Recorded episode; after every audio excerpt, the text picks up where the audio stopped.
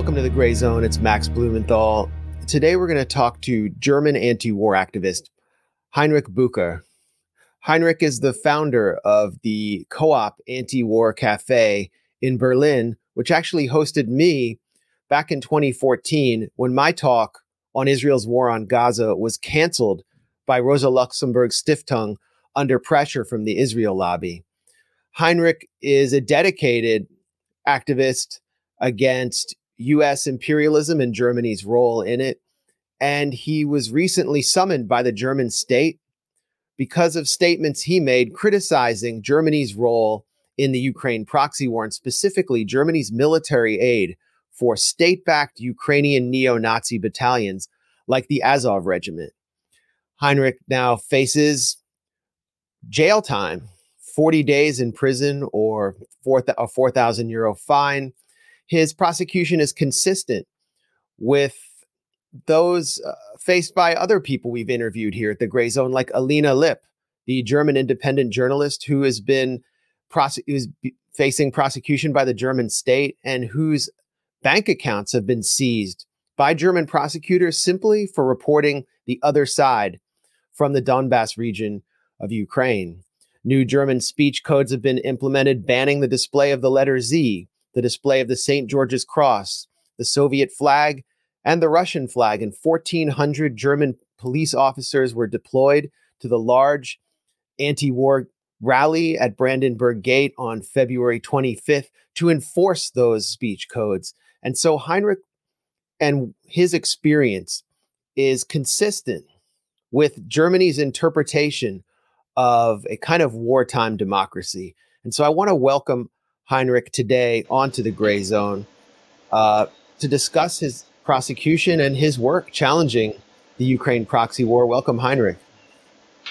Thank you very much, Max, for inviting me on the show, and uh, I'm very happy to be here. And uh, yeah, you're right. I mean, I just have to correct you yeah. This 4,000 euro fine is not correct. It was actually 2,000 euros, and uh, now they have actually we, we kind of uh, we replied to that. Uh, we are going now to a court. I have the next. Uh, the, the court is going on at the end of April. Actually, I'm I have received a letter recently, and um, so the the fine is actually 2,000 euros, and now it's going to court. And uh, also, I have to say that here in Germany we have um, altogether like more than 150 cases already that are according to what you, you mentioned uh, with the letter Z and other kind of statements people made, and uh, they have people have been accused by the police, or there are some cases already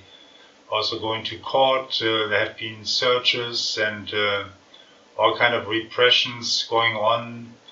And uh, so I'm not the only one who is being threatened uh, by the state authorities. It's like a whole system of uh, repression that is going on. And recently they have also reached out against the uh, Russian House of Culture here in Berlin that is connected to the foreign ministry in Russia. And they try to uh, imply some restrictions on them based on this uh, sanction law that is enforced now here in Germany as well. So they try to stop them from taking any, uh, selling any tickets and generating some income.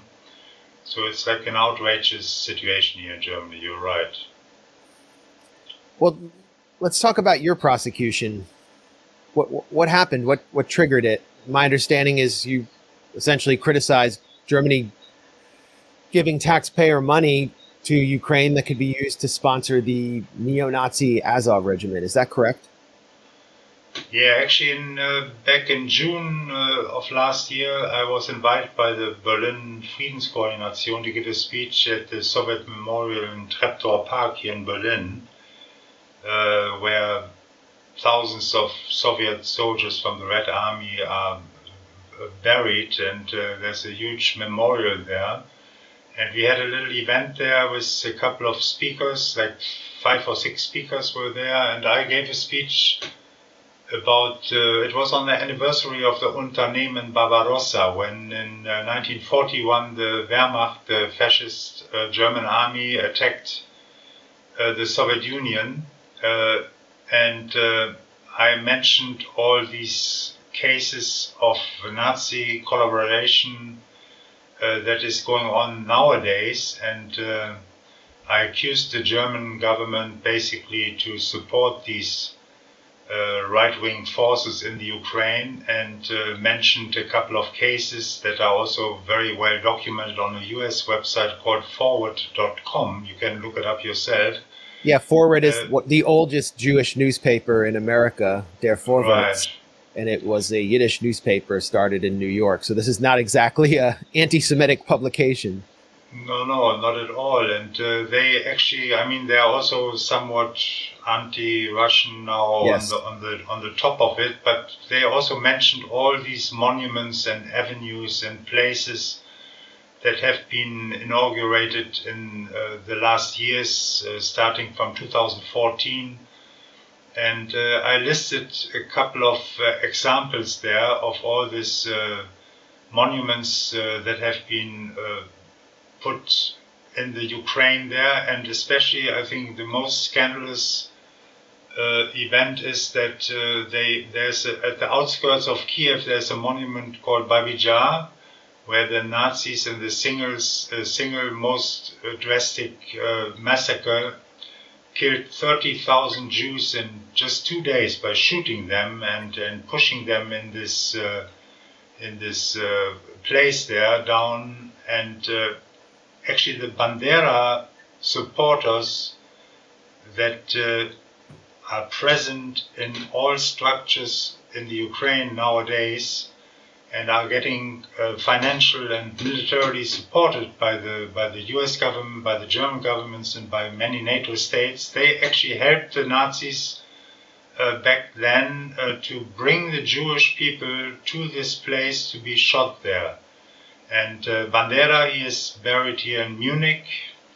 A lot of his followers are based there after they fled uh, the Ukraine when the when the Red Army took over, and uh, uh, the the Ukrainian ambassador to Germany, the former Ukrainian ambassador, Andrei Melnik, he actually is uh, he is adoring this Bandera, and he went to his gravesite uh, where he's uh, laying at this cemetery in Munich, and he laid down flowers there, and he actually posted that event on Facebook.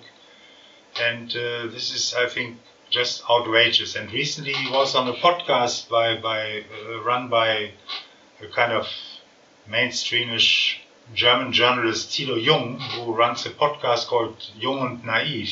Yeah. And he kind of uh, he's he's like anti-fascist. You have to say he's not supporting any kind of Nazism. So he kind of trapped this ambassador in the middle of his show. After like one hour, he kind of started to ask him these very serious questions. What are you thinking about Bandera? Why he supports them? Why he's not uh, against him? And this Melnik did some very strange and crazy statements there that he he did not want to accept that uh, uh, uh, Bandera was was a fascist. He said, and that he is like still supporting him. That he is considered a hero in the Ukraine, and by many people, which is a fact. And uh, so basically, he he kind of uh, uh, kind of put that out there, and many kind of did disastrous comments to his questions which led then to uh, the the fact that he was uh, kicked out of Germany. But unfortunately, he was kicked out, but he kind of made it into the into a deputy foreign minister now back in Kiev, and um, so this is all very outrageous. I, I put up all these points in my speech there in, in June 22, and uh, I got then accused by a German lawyer who was working here in Berlin for, for a big uh, law house, uh, Ernst & Young.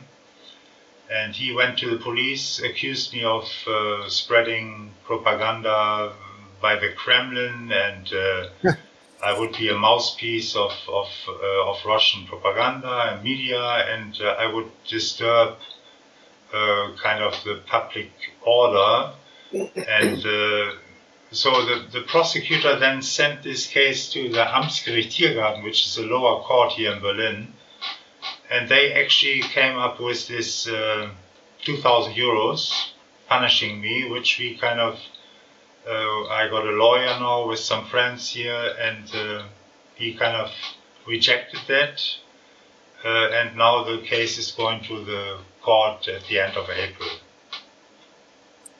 And the language that the German state prosecutors have used is that the statements you made about these neo Nazi battalions in Ukraine have the quote potential to shake confidence in legal certainty and incite the mental climate of the population. How do you interpret that language? And is this related to new speech codes that have been implemented since the February 2022 start of the proxy war? Yeah, I think so. Although this, this kind of mood was already there before that, but uh, Yeah. I think since the war started, um, which is called like a, an aggressive war attacking the Ukraine in official language, uh, non-stop in the German media. It's um this is like the new speech, and um they blend out also numerous reports that were present in the mainstream before that war actually started uh, because they, they mentioned these right wingers in the Ukraine and these neo fascists and their, their policies and their influence on, on on the military, on the on the secret service quite often in talk shows in, in kind of Yeah. documentaries. And now, since uh, 24th of February 22, this is completely blended out. They don't talk about this anymore. They only go uh, on about this uh, supposed criminal activity of Putin, who they compare to to Hitler, and um, it's it's extremely strange. Last night I was watching a, a like kind of a very popular talk show here, and they actually mentioned this massacre of the German Wehrmacht in Babi Jar, in this uh, place on the outskirts of Kiev, but they put it in a different context. They kind of blamed the Nazis for doing these crimes, but then they they kind of left out who was associated with them, who brought the people to that place to being shot by the Nazis. They blended that out and they turned it into this kind of uh, narrative of, of Russians being to be compared to this uh, criminal behavior of the German Wehrmacht in the 40s. So that is Right. what they always do. They don't hiding the fact that the Nazis committed crimes. They they call them out. Uh, they are going against them very strong, but they always compare to the Russian army and their activities in the Ukraine and to their supposed massacres and rapes of women and all these kind of uh, BS they give to the to the German uh, public uh, non-stop 24/7 and the thing is that um, at the same time alternative media is being hampered. They're like kind of being threatened. And uh, the the Russian channels are completely cut off. Yeah. you you don't find them online anymore unless you have some certain links that that go around. But uh, altogether it's like the media is like very biased and very one-sided Well, I remember from my time in Germany when I, from the moment I arrived, to do a series of talks on my reporting from inside the Gaza Strip, where essentially the German state has cited the Holocaust as moral justification for supporting Israel's siege on Gaza. I was labeled an anti Semite as a Jew on the front page of uh, Ber- Berliner Morgenpost and other German publications joined in, and it was shocking how disciplined the German media was in pumping out one single message from left to right without almost any exception. Uh, how has German media treated this issue of Nazism in Ukraine, where, for example, the Ukrainian parliament has issued official statements supporting Stepan Bandera as a national hero year after year? And how have they responded to your prosecution for discussing this issue, which should seem to relate to Germany's attempt to uh, deal with the memory of the Holocaust?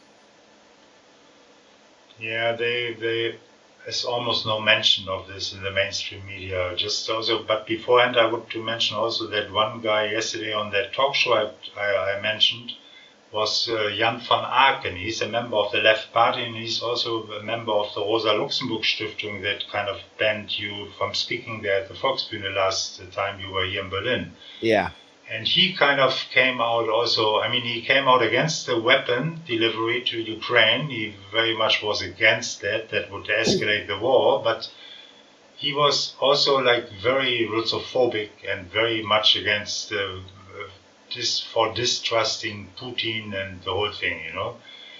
Uh, then on my case, I mean, there has been uh, and that goes for large parts of the left party. There are only very few people now in the left party who have like sort of different opinions on this. Uh, but they're also always talking about the war of aggression against Ukraine. That seems to be like a, like a, like kind of an agreement, even for these progressive forces in the left party, that they use when they talk about that. For whatever reason, I don't know. Uh, about the media here in Germany, they haven't been mentioned my case at all so far, at least. The only reaction has been uh, media uh, on the Junge Welt, for example, this left daily newspaper that is very uh, is, is kind of uh, a paper for a group of leftists that are also sometimes a little bit have some strange point of views, but like the anti the, the anti-Deutsch paper, right? No, no, it's not an anti Deutsch paper. It's like uh, uh, it's actually very pro-Russian in okay. general, but they have like certain voices in there who kind of mention different issues sometimes, which maybe I don't support so much. But in general, they have like a very pro-Russian stance. Then you have the the UZ, that is the, the weekly newspaper of the German Communist Party, the DKP, that is also like pretty much. Uh, very strong pro-Russian and pro-Chinese. And uh, then you have a couple of blogs who write about it. And uh, I had interviews, for example, I had the, the Russian speaking Russian channel number one here at my, my war cafe. I had the Chinese TV there, they did a thing. I had Russia Today Germany, they also reported uh, twice now on the case and some other uh, things like then in the US there has been quite a good response also. Uh, so it's it's being out in the open, but not in the mainstream media, not altogether. They don't mention it, and I, I, I almost suspect they will not do it in the future too. So that's the situation here in Germany. And um, then also you mentioned the protest by Sahra Wagenknecht and Alice Schwarzer like last, uh, I think it was the 25th that was also, I would say, I supported. that brought out this manifesto for peace, which I signed with a lot of pain, to be honest, because it's also in parts very Russophobic, I would say. But then again, they at least bring out a new movement and people come from all kinds of different backgrounds to be there. We, for example, we are we are, have a weekly event. It's called Frente Unido America Latina at the at the Brandenburg Gate, where we uh, show solidarity with Latin American movements, and we have some people from the Communist Party in Chile and Venezuela, Cuba, Nicaragua coming there to speak. And uh, we have always this banners also bringing there that are pro-Russian and and uh, support Russia, and we always do that in our speeches too. So we were there also at the Brandenburg Gate, laying out our banners there in the middle of the street. Uh, the DKP, the German Communist Party, that did not sign the statement by Sahra, they were also present there in front of the, the Soviet tanks at this one memorial there and you had different people from different backgrounds voicing their opposition to this main demand to stop weapons deliveries to the to the Ukraine. And I think for that reason, we I, I always argue to kind of try to support these people to to pull off these events, but at the same time we should voice our own opinions about the manifesto and about the whole situation.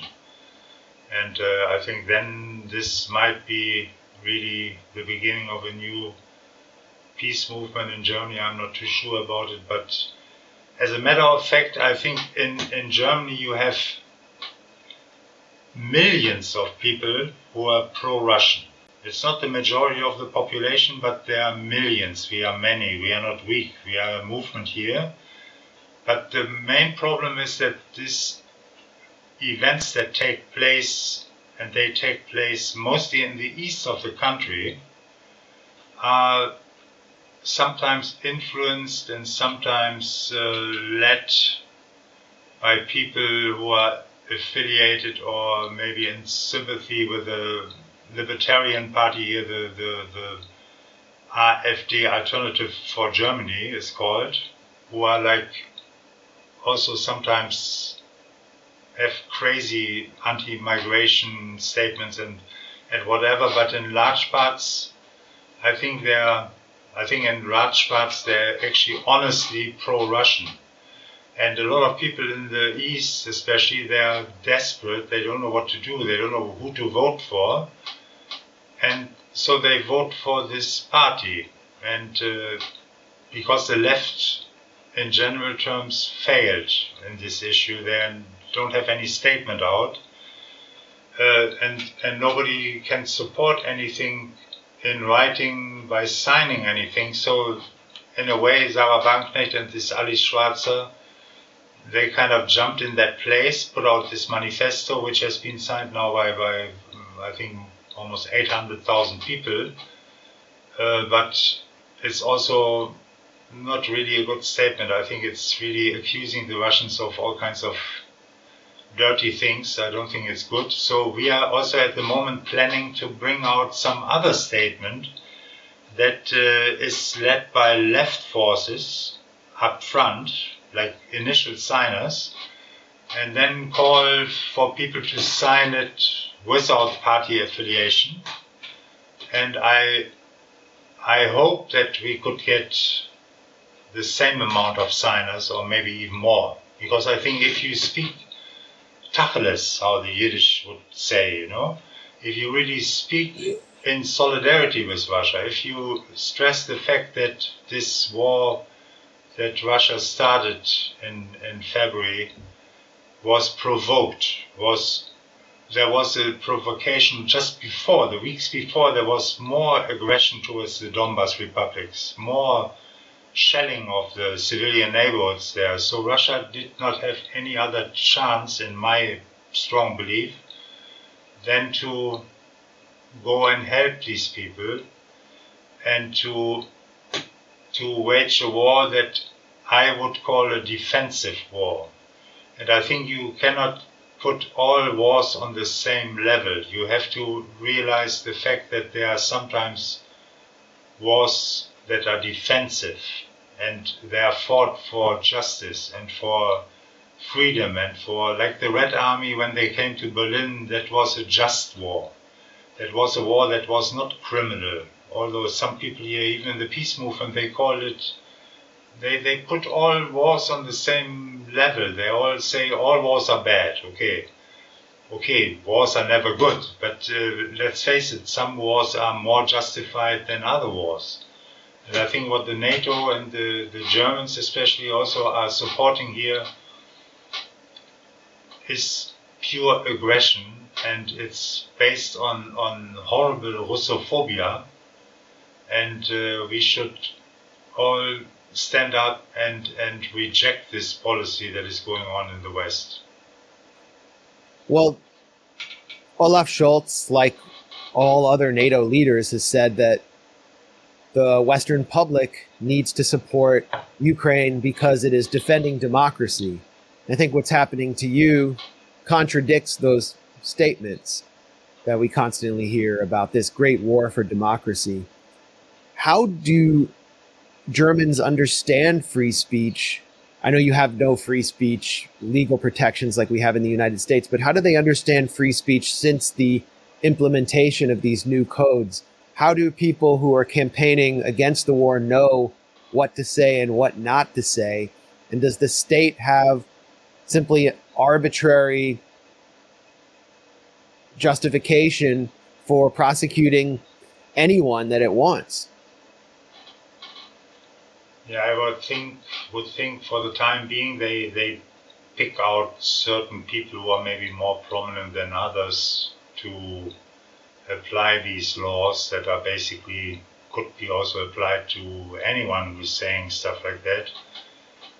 But I must also say that in general you can still speak out freely.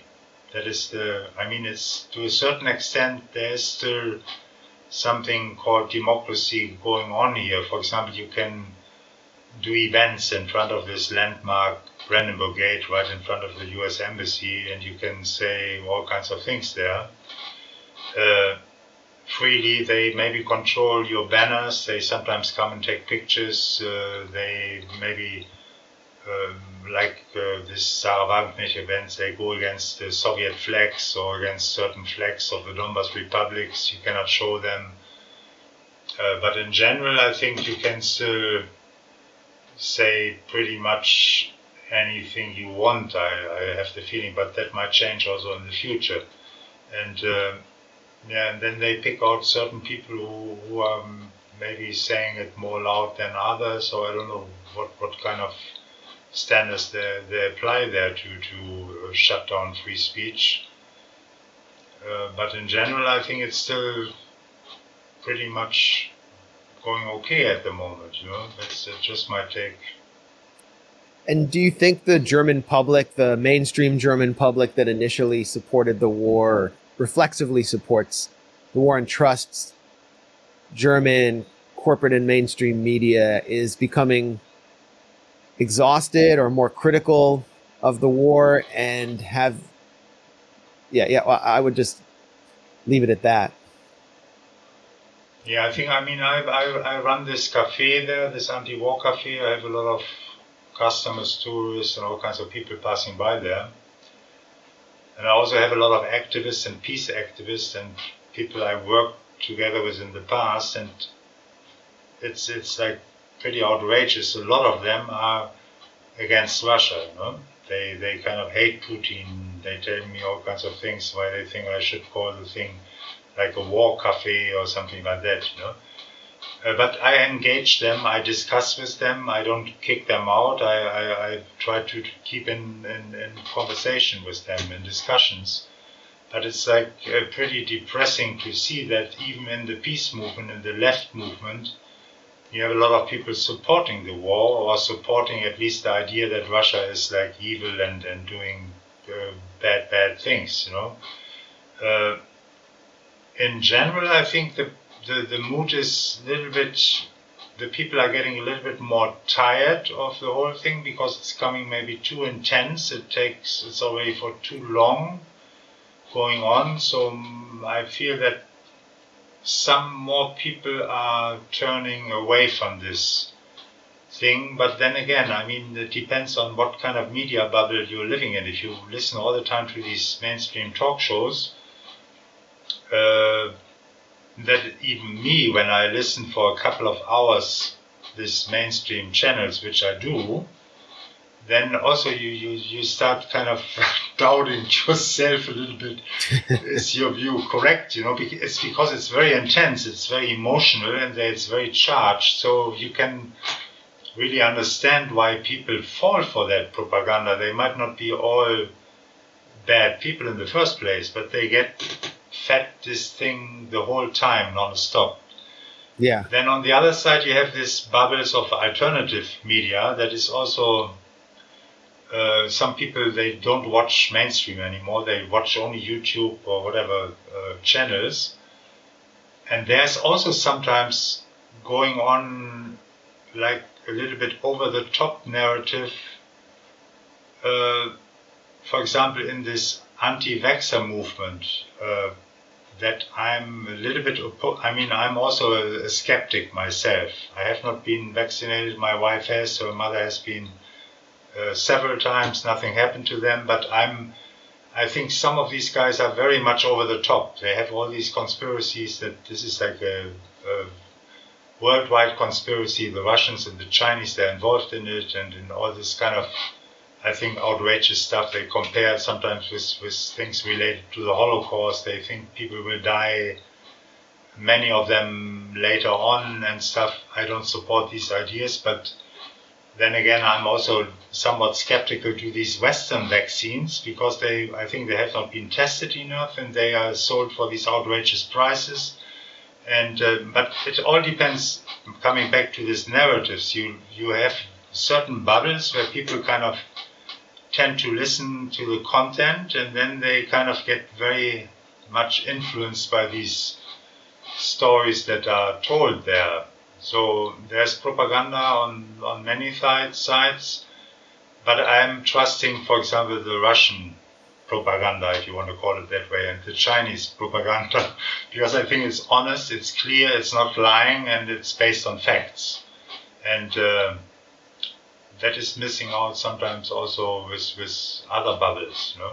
So well, it's certainly different what we get from Russian or Chinese state media in English is far different from what their domestic populations receive, and they put more of an effort into um, appearing objective, or at least making it palatable to a Western public that's naturally suspicious of those media. And in that re- in that respect, it's different than the media, our own domestic corporate media, which is just engaged in this thuggish propaganda campaign to wage a psychological blitzkrieg in support of the Ukraine proxy war or whatever the current thing is. I mean, before this, there was the the COVID propaganda blitzkrieg, which we're still just unpacking. Um, what about Nord Stream?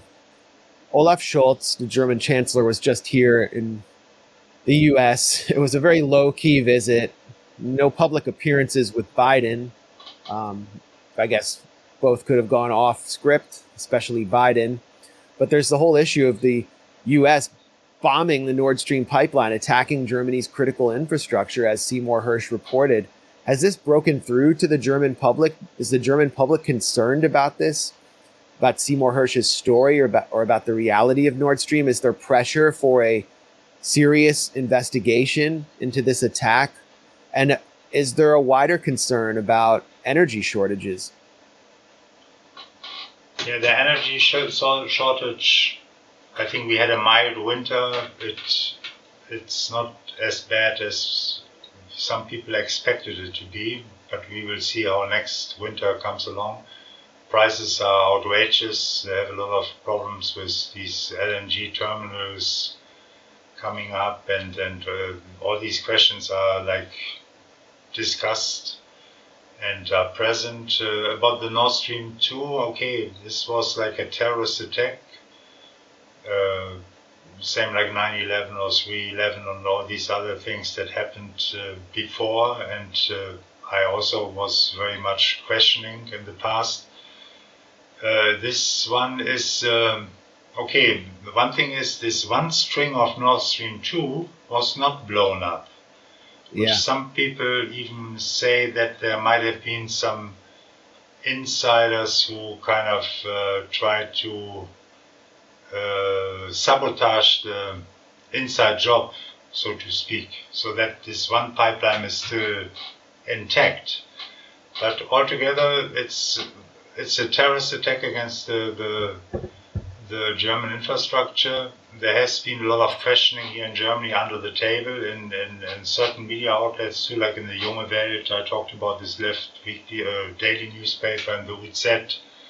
In some blogs, sure they talk about it, uh, uh, and a lot of people basically think that this is something very fishy, and uh, they kind of suspect also who is behind it, but nobody wants to question it too openly, and the mainstream media is maybe also not talking about it. Although there's one paper here in Berlin, it's called Berliner Zeitung. It's basically also a mainstream paper. They swing back and forth on this Russian question too. Sometimes they give a little bit more weight to the side that is supporting maybe the Russian narrative. Sometimes they go the other way. I'm maybe to to to kind of stay in the stream a little bit, but um, they actually questioned this thing also quite heavily, and also yeah. On a different note, they did a very lengthy interview with Roger Waters, who also is very, I think, very important for our movement. And I have been working together with him on some uh, international petitions I, I put here on my, my website uh, that is called Berlin gegen berlingegenkrieg.de and he signed a couple of statements there. And now he is being cancelled in Frankfurt maybe here in Berlin as well. And he has been very uh, very anti-Russian in the beginning but now he kind of pulled back on that narrative and he almost says that Putin is not, uh, before he called him a gangster, but now he kind of backed off from that statement. He has an argument with Zelensky and one Ukrainian girl that is saying there are no Nazis in the Ukraine. So he's like also, I think, very important because he does very, very influential shows in the US, and now he's planning to come to Europe soon. And uh, they did a, this Berliner Zeitung did a very good interview with him, I think and he has been also very much uh, on this cause for Palestine and very critical of uh, the Zionist politics of Israel and and I think he's a very important voice for the movement and he has millions of followers on Twitter. So I think he's very influential in these questions.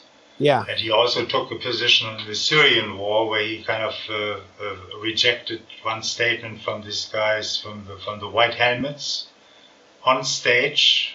And uh, I think in that respect he's very good. So you have in the mainstream some papers who are kind of put this issue up about the Nord Stream and these other questions. Uh, so we will see. Well, you Heinrich are still facing this charge of 40 days in prison or 2,000 euro fine.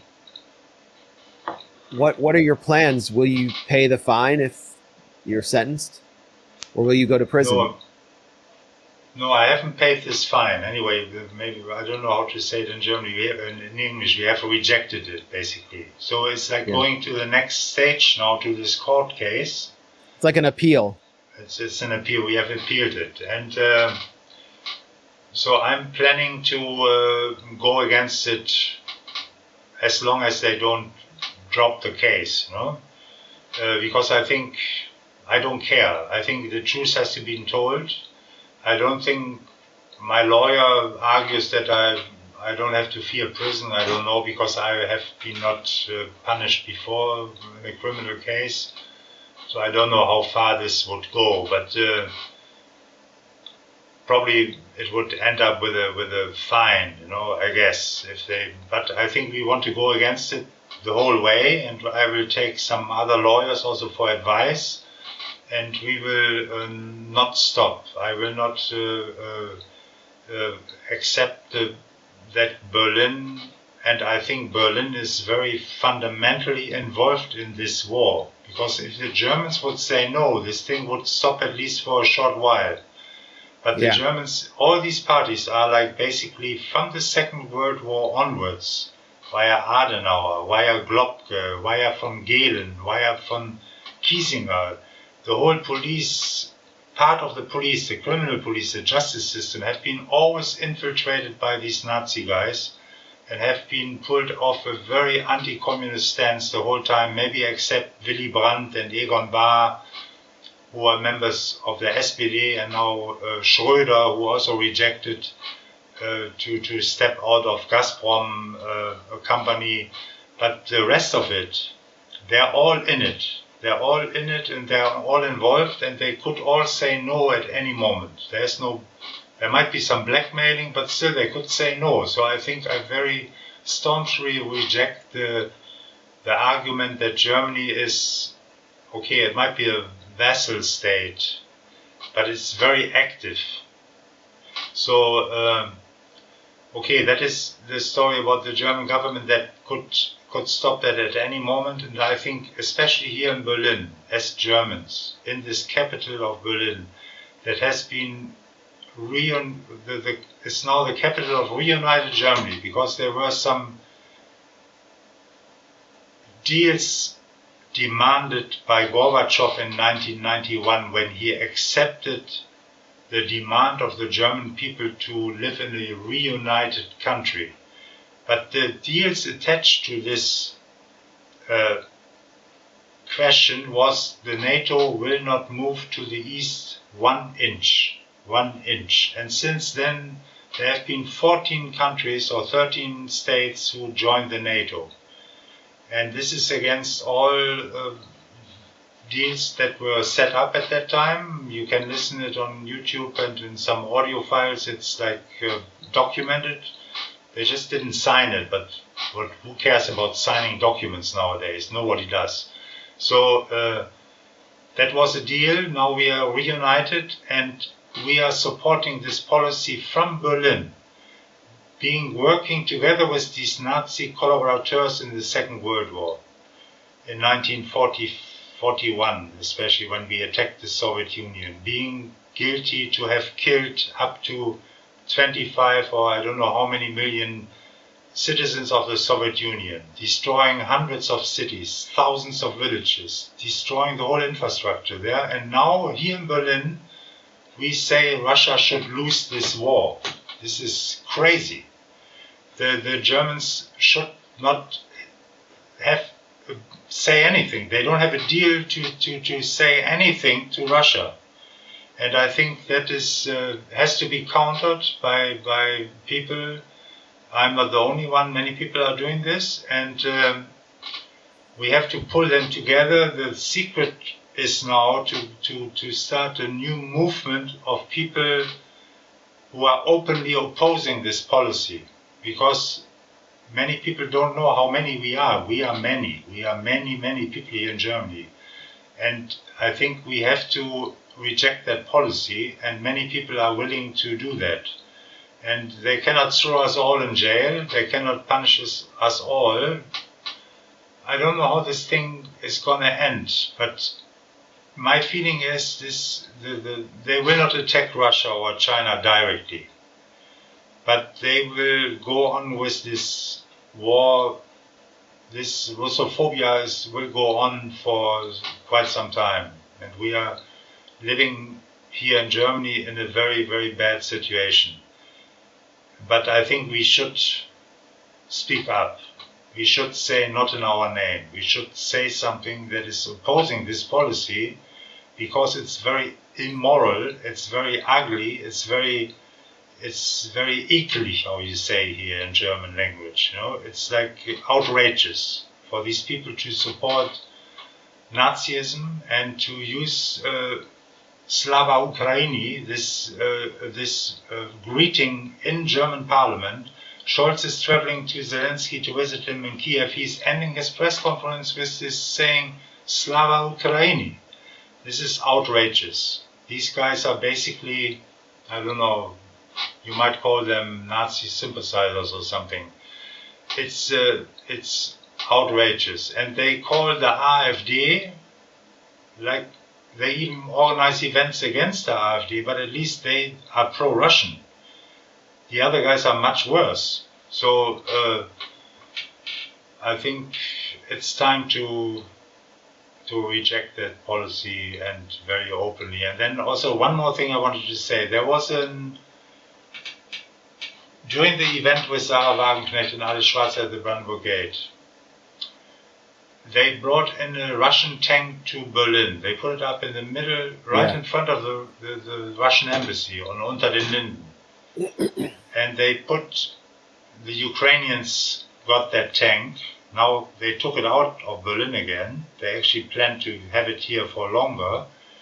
And they actually have one girl there sitting on this tank, which is pointing to the door of the Russian embassy. and she was singing a song there, like a Ukrainian uh, uh, uh, patriotic, nationalistic song. And now it is proven that this girl is a supposed, I think she was supposed to be a cook or something, from this Mariupol Azovstal steel plant. So she, she was, was, a member of Azov. Yeah, and she was arrested, and then she came to Berlin after she was exchanged uh, by the Russians, and she is now acting that way here in Berlin. And now we all know she's a Nazi herself. And these people are touring here in Berlin. They are supported by the Konrad Adenauer Stiftung, same like Klitschko, who's the mayor in Kiev now. Yeah. Uh, so you see the connection, for example, of this so-called Christian Democratic Party that is supporting the Maidan putsch in Kiev, and uh, they are called Christian. I have to say that I myself, I'm a Catholic myself, because my father, he was a Catholic, and I never left the church. I'm still paying taxes because he was anti-Hitler. There was a was a diaspora in, in, in northern Germany that was against fascism basically, and they had a quite a following. And my father, he had a business. He was connected to farmers and other business people in Oldenburg, and they managed to meet and help also people who were forced labor there. And my father, he had good connection to these people. They came after the war to visit my, my father's house and they brought presents. We traveled there and met them afterwards. So there, at that time, even there were many people who were against this crazy ideology that is taking hold now here in Germany again. And these Christian Democrats, for example, they support this policy now. This is like outrageous. And this goes for the Social Democrats too, and for the Liberals, and for the Green Party the most.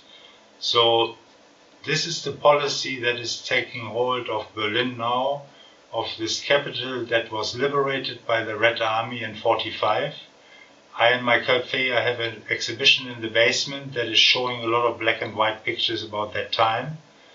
And to remember the people how it can end up again if Germany is going on with this politics forever and and provoking uh, these people more and more who knows what is happening no I think this is like super dangerous and uh, hopefully we have to, to the possibility to step away from that. And also yeah. today there is an article in the magazine of this Alice Schwarzer woman who was cooperating with Sahra Wagenknecht. She reprinted an article by the highest German general. He is uh, an ex now.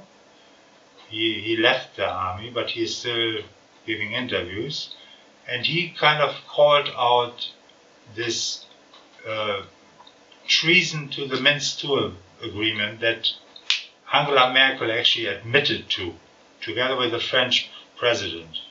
Yeah. At that time, to to have hoaxed Russia into this uh, into this uh, belief that they would honestly try to achieve peace in the Ukraine and she admitted that she just played for time for the Ukrainians to prepare for to be better equipped against the Russians. Right. And this general said that this is a breach of international law, and basically uh, he accused her of that. So this whole narrative that Russia started this war, which is supposedly breaching international law, is technically maybe correct. But how this whole thing came about? There was a coup d'etat in Kiev that per se was already a breach in breach of international law. They toppled the democratically elected President Yanukovych. He had to run away. He was maybe a little bit corrupt, but he was pro-Russian. He was democratically elected. And then they set up this right-wing government. This right wing government started an anti terror operation against the east part of the country and killed thousands of people I know people who had to run away to Russia, who are living in Russia now, who are refugees in Russia. And so the war started already with a breach of international law.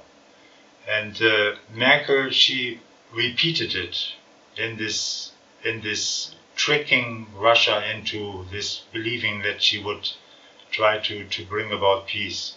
And I think this whole thing is, is outrageous to the utmost and it's disgusting. It's uh, really absolutely, and and and your prosecution is is consistent with the outrageous atmosphere that's fallen on us across the Atlantic.